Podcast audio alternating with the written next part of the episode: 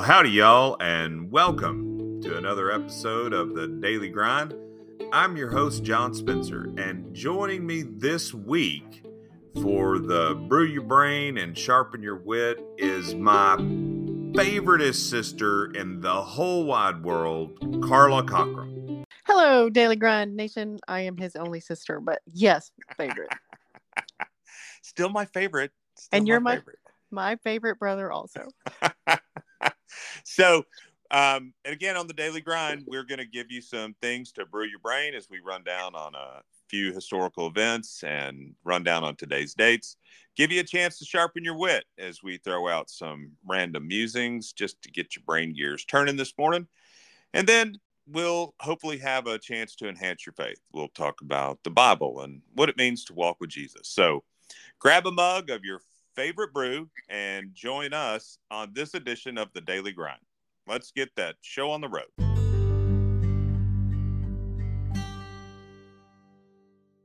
And now it's that time on the Daily Grind to brew your brain.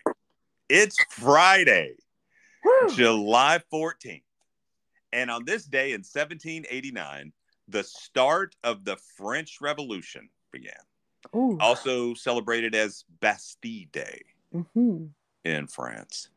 In 1853, on this day, America's first major World's Fair, the Exhibition of the Industry of All Nations, opened in New York City. People didn't have branding down quite right in 1853. What should we call it? The Exhibition of the Industry of All Nations. Yeah, that's a lot of typesetting. Rolls right off the tongue. Uh, on this day in 1874, the Little Chicago Fire burned down 47 acres of the city and destroyed 812 buildings and Oh. killed 20. Oh, that's terrible. I, I know. And here's in context, it, it is terrible because just three years earlier in 1871, there was the Great Chicago Fire, Mm. and it covered four square miles. That's 2,560 acres Mhm. and destroyed 17,500 buildings and it killed over 300. And it left 90,000. That's one in three Chicago residents homeless. Mm. And then just three years later, man, another one. So. Mm. Um, in 1881, on this day, Billy the Kid was shot and killed by Pat Garrett outside Fort Sumner. Mm. And in 1960, on this day, Jane Goodall arrived in the Gombe Stream Reserve, Tanzania, to begin her study of chimpanzees in the wild. Okay. There you go. And July 14th is Bastille Day. Yes. It's National Grand Marnier Day. Okay. It's National Mac and Cheese Day. Yum. Yum. It's National Tape Measure Day. Oh, I like a tape measure. That's good. I do too. You know, I will say though, I don't know the summer that um I spent with Uncle Lent and Aunt Margaret out on Caddo Lake. hmm Um, I still have it, by the way. Um, he gave me like a little tool pouch, you know, with a hammer and a tape measure and stuff to help him, you know, build those pole barns or whatever. Uh-huh. And he had this is just how ornery he was. He had taken and snipped the first inch off that tape measure and then rebratted the little holder thing on it. So everything that I measured, he would go measure that for me, and he would go, "What are you doing? Like that's an inch." It's like, and I hate to admit how long it took me to go. I know I got that right. Oh, that sounds about right. Uncle Ned. Oh my goodness gracious. That is, Oh, that's, that's our that's our family. Yeah. It's also Pandemonium Day, yes. and it is Shark Awareness Day. Oh gosh. Okay. which for those of us in north central Texas, hmm you never ever let your guard down when it comes to shark awareness. Right. Okay. Be alert. Oh. yes, because the world needs more alerts. Alerts.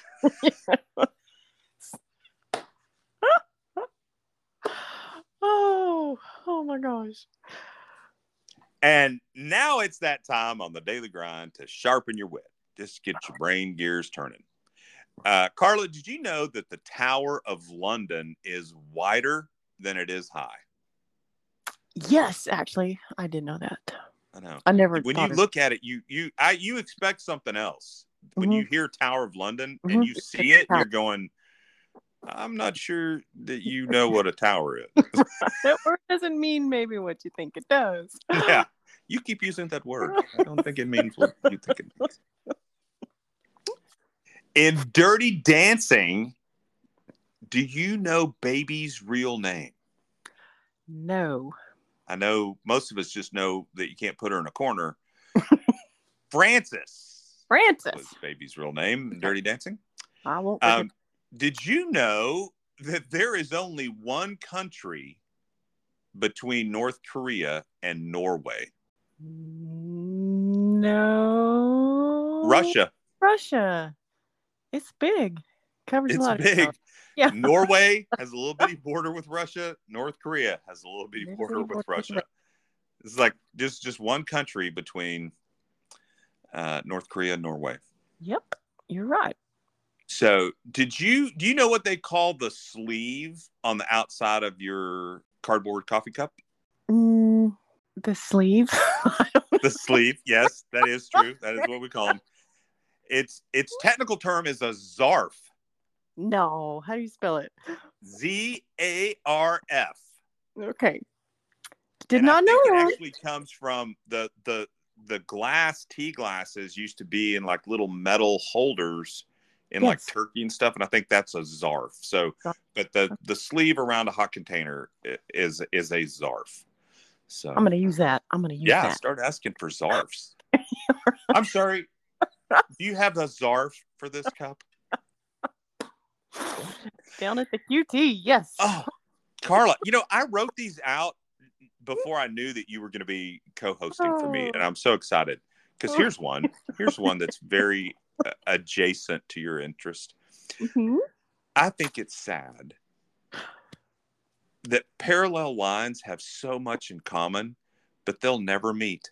They'll never meet because they have the same slope, That is correct. Right? Yeah, and here's here's No here's another one too. You know that there is a fine line between a numerator and a denominator, but only a fraction of the people listening are going to get that. oh, but I love it. Oh my goodness gracious. Math teachers rule. Oh,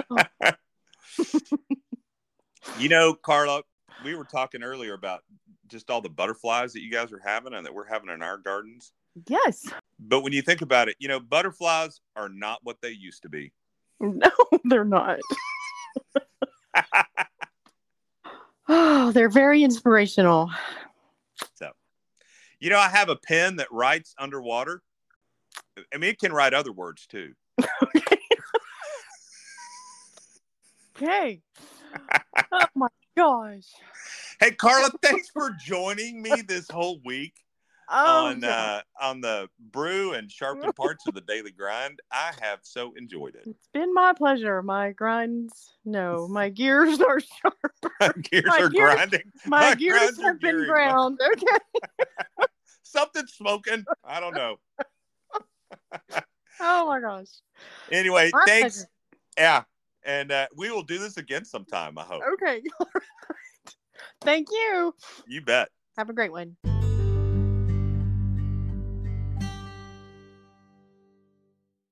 And now it's that time on the daily grind to enrich your faith. We're looking at some questions that Jesus asked. And he asked a lot of questions in his time on earth. We said yesterday that by one estimate, he asked a total of 307 questions throughout the Gospels. That's just the ones that we know about because they were recorded. That number is probably a lot higher. And in contrast, Jesus answered shockingly few questions that were asked to him. We only have eight recorded answers that Jesus gave to questions. So it would seem that the questions Jesus asked were far more important to him than the answers that he gave. Yesterday, we looked at Jesus asking questions of invitation. And today, we're going to look at Jesus asking questions of identity. In Mark 8, 27 through 29, Luke 9, 18 through 20, and Matthew 16, 13 through 15, we have Jesus asking this question Who do people say I am? Now, Jesus asked his disciples, Who do people say I am? Some say John the Baptist, they answered, but others say that you're Elijah, and some say you're one of the prophets. And then he turned to them and he asked them, But what about you? Who do you say I am? What an interesting question for Jesus to ask. Our Jesus was not asking that question because he was insecure about or worried about being popular. It's not that Jesus was really curious about what people thought of him. After all, he already knew their thoughts. Jesus was really after something else. What we believe about God matters more than anything else in life. And that's why Jesus asked this question. Jesus knew that what the disciples believed about him would affect how they would live their lives going forward. Their theology, their understanding of God mattered. It mattered then and it matters right now. So Jesus had a theological conversation with his disciples. Jesus is using these questions of identity to point his followers to where their identity lies. These questions Jesus asked were directed at helping his followers see who he really was and the implications that it held for them. Our identity as followers of Jesus is based on Jesus. You've seen people who follow something that they call Jesus, but is not the real Jesus. Yeah, we need to know Jesus and know who he is. Again, rather than just telling them who he was and what to believe, Jesus used a question to help them truly understand who he was. When we are told a fact, it's not really ours. When we have to stop and process to arrive at a conclusion, it becomes part of who we are. That's what Jesus is doing. He's causing his followers to pause and contemplate who he really is. He first asked them a fairly easy question Who do people say that I am? Well, some say John the Baptist, they answered, and others Elijah, and still others. It's a pretty easy question because they're just sharing what they hear rather than what they believe. This wouldn't be a difficult question for any of us to answer, or for anyone else for that matter. But then Jesus asked his disciples the harder question, the more important question Who do you say I am? Now, we might think that's an easy question too. I mean, Jesus is the Messiah, he's the Son of the living God. We all know that. We know the answer to this question. I mean, we've heard it in Sunday school, we know this stuff. We've heard it a lot in sermons, but Jesus wants more than a Sunday school answer. And he's not interested in us being Jesus Wikipedia and knowing a lot of things about him. Jesus wants us to answer this question with our heart, not just our head, and answer it with our soul and with our very life. Pause for a minute and just hear Jesus ask you today, What about you? Who do you say I am? How would you answer him? And is your life reflecting that answer? What do you believe about God, really? I mean, what do you believe about Jesus? This question and how we answer it matters more than anything else in this world, I believe. Where is your theology? I think is just as important as what our answer to Jesus' question is. I think we should also consider when and where we ask it and answer it. John, what do you mean by that? Well, I'm glad you asked. I mean that this question demands an answer not just in a pew or a classroom, but we need to answer this question in a hospital room. Not just in our homes, but at a funeral home not just on Sunday mornings, but during those nights when we struggle to get to sleep because of the things that are giving us worry and anxiety. This question demands an answer, not just when life is going well, but when life is falling apart. That is when theology's rubber meets the road. That's when it really matters. That's when what we truly believe about God matters. That's when our faith is tested and proven. And when the answer is not just words, but when it is life, well, theology is more important there then than it is in any sermon or classroom.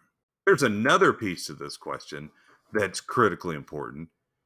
In Matthew 16, after Peter answered this question, Jesus told him that on this truth and reality that he would build his church and that the gates of hell would not stand against it. This is the very first time that Jesus uses the word church in the Gospels. I think that's significant, don't you? The church may not be perfect. I mean, no gathering of broken people is. But it is Jesus' plan for the world.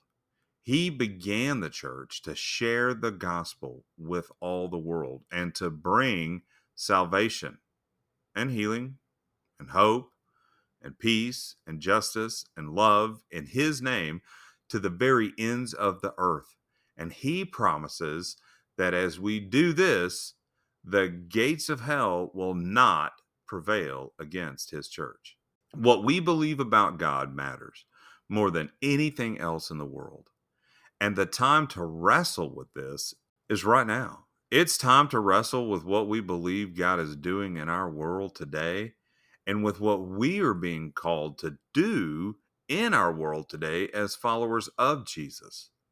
In the midst of all we are going through in our world, we need to confess our faith and trust in Jesus with all of our heart, soul, mind, and strength, that He is the Savior of the world, the Son of the living God, who promises to be able to calm every storm who offers us peace that surpasses understanding, who is eager to hear our every prayer, and who assures us that he will be with us always, even to the end of the age. That's who Jesus is. Jesus, we just thank you that that's who you are. If we haven't told you today, sir, we just tell you that we love you and we thank you for loving us first and calling us into your church. Help us hear you asking, Who do we say you are? And let our answers be given in the way that we live. Amen. Thanks for joining me on the daily grind. Hope to see you Monday. Have a great weekend. Grace and peace to you.